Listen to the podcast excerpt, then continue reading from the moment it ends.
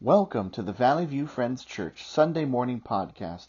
Thank you for joining us. And if you want to learn more about our church, look us up on Facebook or our website at valleyviewfriendschurch.org. Let us pray. Heavenly Father, today let us see all the more clearly Jesus, who he is as our Savior, as our Lord, and as our friend.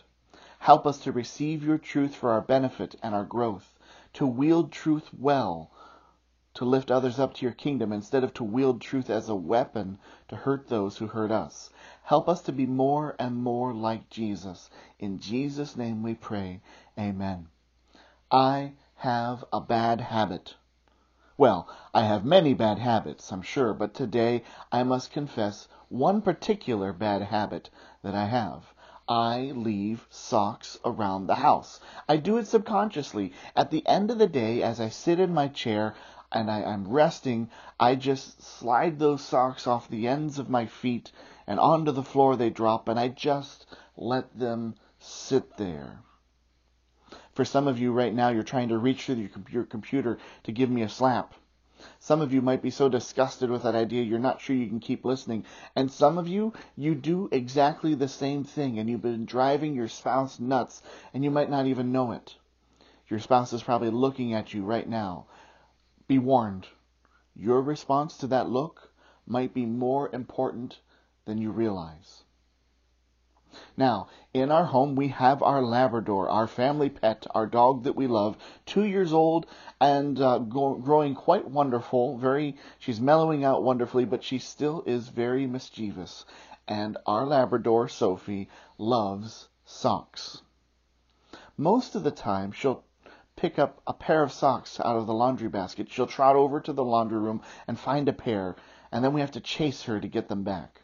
More than a few times, our dog has gotten a hold of a sock because I'm a bit of a caveman and I leave my socks on the floor. And this is usually what happens. After we've secured all the socks away, our dog will grab one of my errant socks, and my wife Betsy will look at me in disbelief and ask, Where is the dog getting these socks? We've put all of them away. And in that moment, I have a decision to make. What I say next will have a great impact on the rest of the evening. Should I answer the question or pretend that I didn't hear the question? The truth won't kill my wife, but it might get me killed. Well, the truth is, Betsy's pretty gracious, and usually uh, most of the time, she'll just sigh and say, Would you please not leave your socks lying around? It's gross, and the dog thinks it's a game. She speaks truth not to kill, but to correct. This, of course, is the moment when our son Seth will subconsciously peel his socks off and throw them onto the floor. The dog grabs them, and the game is afoot again. Ever have a moment when the truth would have fixed everything? Have you ever had a moment when the truth was something that you were afraid of? Have you ever had a moment where truth was presented to you and it hurt? Sometimes that hurt is needed. The truth, that hurt of truth leads to healing, and sometimes that hurt was intended to wound and leave you damaged. Today I want to share a Bible story from the Gospel of Luke. Jesus returns to his hometown and he reveals to them the truth of who he is he is the Messiah. He is the Savior. And the people of Nazareth must decide what to do with that truth. Their decision is critical. What you and I believe and do with the truth of who Jesus is has eternal consequences. Please receive the truth of who Jesus is. Receive the truth of who you are and be restored and reshaped for the kingdom of heaven. Rejecting Jesus is deadly. Ignoring the truth because it hurts is deadly. Using the truth to hurt others only makes us miserable and it ruins our relationships. So let us go to Luke chapter 4, verses 14 through 30 and read the text. Beginning in verse 14. Jesus returned to Galilee in the power of the Spirit, and news about him spread through the whole countryside. He was teaching in their synagogues, and everyone praised him. He went to Nazareth where he had been brought up. And on the Sabbath day he went into the synagogue as was his custom. He stood up and read. and the scroll of the prophet Isaiah was handed to him. Unrolling it, he found the place where it is written, "The Spirit of the Lord is the Spirit of the Lord is on me, because he has anointed me to proclaim the good news to the poor. He has sent me to proclaim the freedom freedom for the prisoners and recovery of the sight for the blind, to set the oppressed free, to proclaim the year of the Lord's favor." Then he rolled up the scroll, gave it back to the attendant, and sat down. The eyes of everyone in the synagogue were fastened on him, and he began saying to, to them, Today this scripture is fulfilled in your hearing. All spoke well of him, and were amazed at the gracious words that came from his lips. Isn't this Joseph's son? they asked. And Jesus said to them, Surely you will quote this proverb to me Physician, heal yourself. And you will tell me, Do here in your hometown what we have heard that you did in Capernaum. Truly I tell you, he continued, no prophet is accepted in his hometown. I assure you that there are many widows in Israel in Elijah's time, when the sky was shut for three and a half years, and there was severe famine throughout the land. Yet Elijah was not sent to any of them, but to a widow in Zarephath in the region of Sidon. And there were many in Israel with leprosy in the time of Elisha the prophet, yet no one of them was cleansed, only Naaman the Syrian. All the people in the synagogue were furious when they heard this. They got up, drove him out of the town, and took him to the brow of the hill which the town was built in order to throw him off the cliff. But he walked right through the crowd and went on his way. I love this story. It's packed with information about who Jesus is. We gain a clear picture of him through this text as a teacher, evangelist, and as one filled with the Spirit, and as one facing tense and very difficult conflict situations. We're told much about who Jesus is, and from this, we're told much about how we are to live. Jesus shows us how to worship, how to treat the Word of God, how to speak truth, and how to handle rejection and how to respond to those who mean us harm. This story, as Luke tells it, follows immediately after two inaugural events in Jesus' earthly ministry. Just previous to the story, Luke tells us of Jesus' baptism with the Holy Spirit resting upon him in a visible way as a dove, and God the Father speaking to him, You are my Son, whom I love. With you I am well pleased. In the next scene, Jesus, full of the Holy Spirit, goes off to the wilderness to fast for 40 days and 40 nights, and he faces temptation from Satan. And, and he resists those temptations. He is victorious. And then Luke, from that moment, drops Jesus into the town of Nazareth, into the country, the surrounding country of Galilee, and then into Nazareth. Jesus, in the power of the Holy Spirit, he returns to Galilee. His ministry is launched. The kingdom of heaven is breaking forth in the words of his teaching and through the power of his miracles. And there he is in Nazareth, teaching. One of the many distinctions, I'd just like to point this out, that separate Jesus from the teachers and prophets that came before him is, and this is one we shouldn't miss, is that the prophets and teachers always spoke of a day to come in the future where forgiveness would be made available to all. The sick would be healed, the poor would be lifted up, and God would restore his people. The prophets all taught that someday this would happen, and this is what Israel was hoping for and praying for. Luke and all the gospel writers make it clear that Jesus proclaimed that this was what, what was once hoped for in the future someday. This is what was happening right now in his ministry. That's the situation we need to catch and understand. All that Israel had hoped for for the future someday was happening right now in Jesus' ministry. And at that moment, with it breaking forth, the future happening now, Jesus enters his hometown of Nazareth and he ten- attends a Saturday morning synagogue service.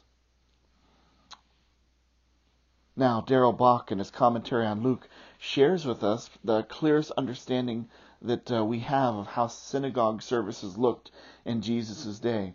Well, the first requirement for a synagogue service is that you needed to have 10 men present. Uh, the second thing, and really the first thing, would happen in the service is the congregation would gather and they would recite the Shema. This was a, uh, a, a treasured scripture of the Hebrew people, one that they valued above all others. It comes from Deuteronomy chapter 6, verses 4 through 9, and it reads like this Hear, O Israel, the Lord our God, the Lord is one. Love the Lord with all your heart, and with all your soul, and with all your strength. These commandments that I give you today are to be on your hearts. Impress them on your children. Talk about them when you sit at home, and when you walk along the road, when you lie down, and when you get up. Tie them as symbols on your hands, and bind them to your foreheads. Write them on the doorframes of your houses and on your gates. This scripture was proclaimed by every Israelite at the beginning of each day and it's how they started their worship services. And in this passage, you can gather that the scripture was incredibly important, critically important to the Jewish people. So they began their service with the Shema, and then they would share prayer together, whether those prayers were some of the pre written prayers that they had handed down from generation to generation, or whether it was just simply everybody gathering and praying for the needs of the town for that day. Then there would be a reading from God's law, that is, from somewhere from the first five books of the Bible, and then a reading from the prophets. Both of these texts would be read in Hebrew and then translated into Aramaic. Aramaic was the language that everybody spoke in Israel at the time of Jesus. And then somebody would teach or preach in a way that would take those texts that were read from the Torah and the prophets and they would tie them together and share a message for the town to hear and the service would be closed with a benediction. This is what Jesus was invited to do in his hometown synagogue. Now, it was not uncommon, as we can see in the book of Acts, to have notable guests to be invited to read scripture and to speak a word about the scriptures. Whoever was in town on, on Sabbath during synagogue worship, if they were uh, a guest, they might be invited to share. Jesus, however, I would argue, is not necessarily that distinguished guest or visitor. He's Mary and Joseph's son.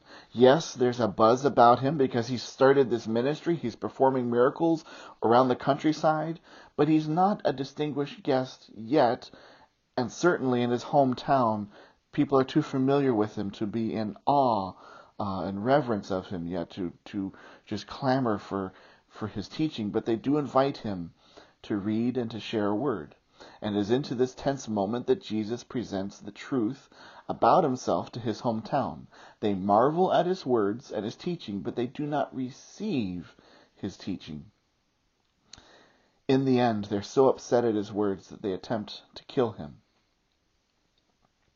Well, I want to take a couple of moments here and look at this passage and examine what it tells us about who Jesus is and what we can learn from that. The first thing I would say that is this Jesus is to- said to us, and, and it's told to us through this passage, that he is full of the Holy Spirit. It's there in verse 14 and verse 18. Everything Jesus does is in concert with the Holy Spirit and God the Father. Never in the Gospels do you read about Jesus just waking up one day and deciding he has a new idea he wants to try out over and over again, you read about Jesus following the will of his Father or following the leading of the Holy Spirit. We can learn from this. How often do you make decisions based on what you feel is right, your will and your leading? And how often do you make decisions based on taking time to discern the will of the Heavenly Father and the power of the Holy Spirit? This is what Jesus modeled for us, and we too should seek to do this. The second thing about Jesus that we can learn about who he is and who we are to be is he's a worshiper in the synagogue. I, I find just tremendous uh, irony in this. Jesus, Son of God, creator of everything, verse 16 tells us that he had a custom of worshiping in the synagogue. The text tells us that when he read the scripture, he stood, and standing to read the word of God is a sign of respect for God's word in Israel at this time. Can you see the strangeness in this moment? God standing there, the Son of God standing there, and then out of respect, he, he's showing respect for the word that he wrote, he's standing. It's this odd moment. Well, if attending worship is important to Jesus, it should be important to us. And I know this is a strange time to say this because we're under stay at home orders and it makes this difficult. Um, but I wanted to share this. I, I've heard it said that you can go, you don't, I've heard it said you don't have to go to church to be a Christian.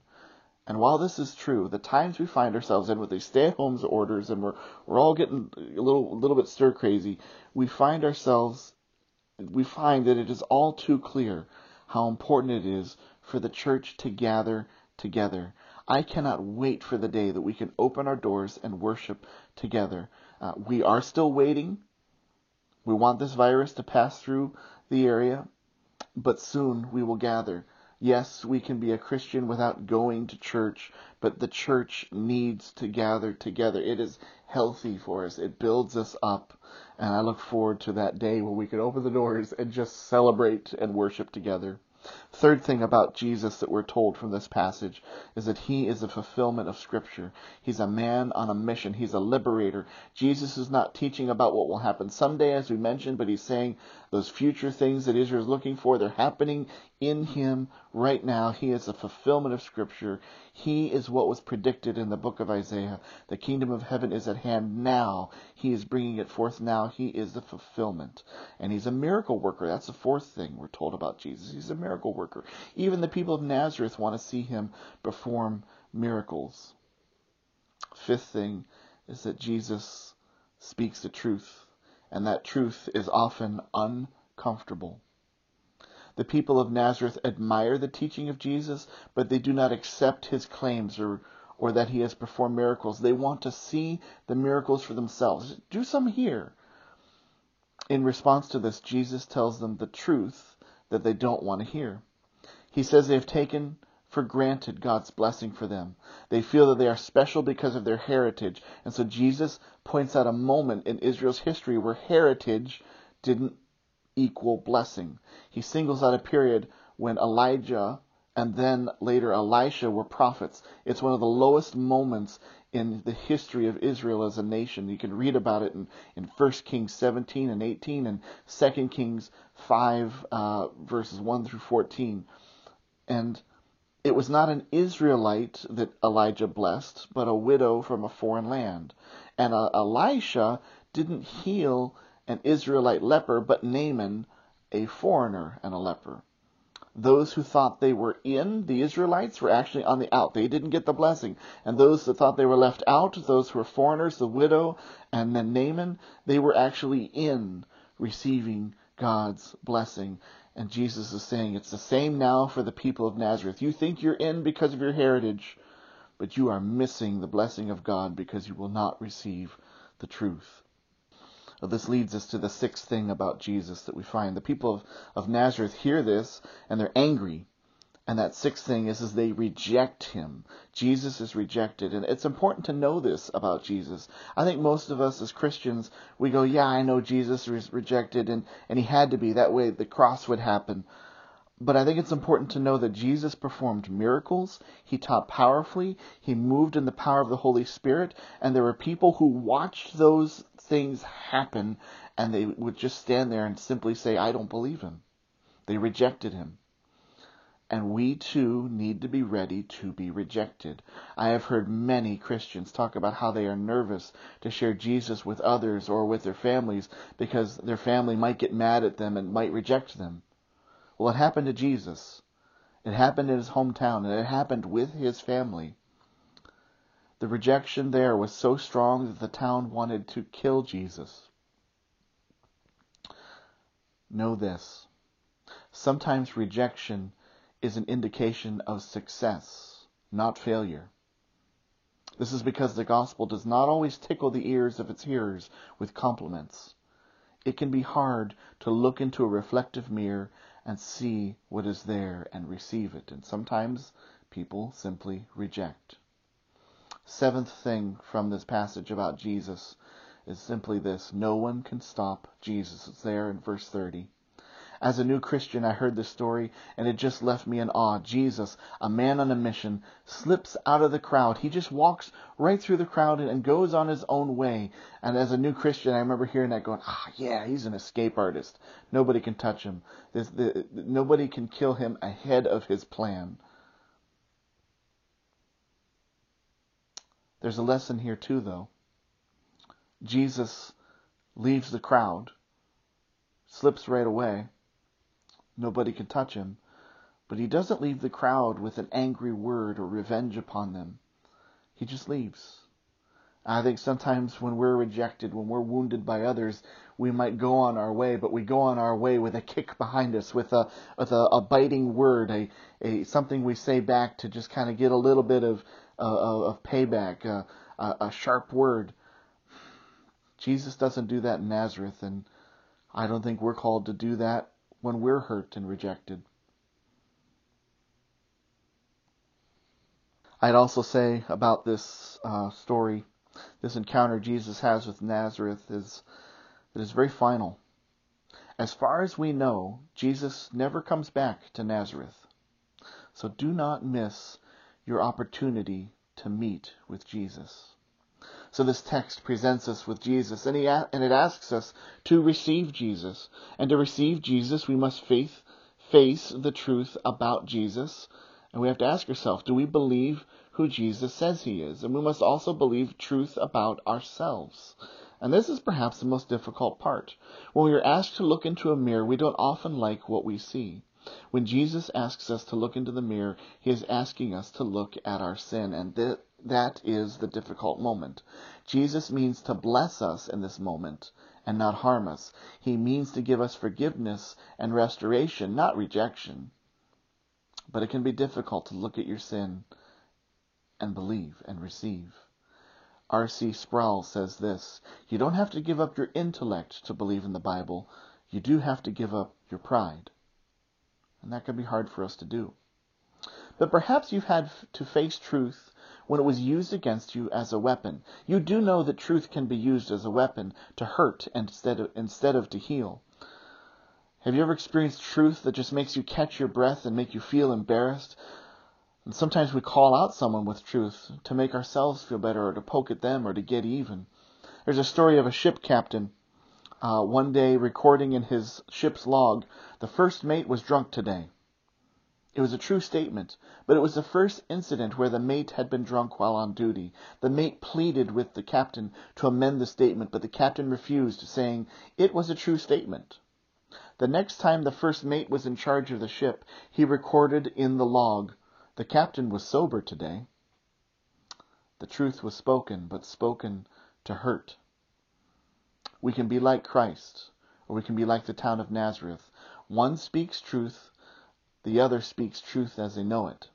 Jesus speaks truth to redeem. The town speaks what they think is the truth to maintain their beliefs, to build themselves up. Isn't he just Joseph's son? Now more than ever, Truth needs to be spoken to let grace break forth and lift up the people of God, not wielded as a weapon to tear down. Perhaps we need to hear this simply because we've been cooped up with those closest to us for several weeks now. We're all a little stir crazy, and I would urge you in this moment when you're stuck at home to resist the desire to blast those near you with the truth.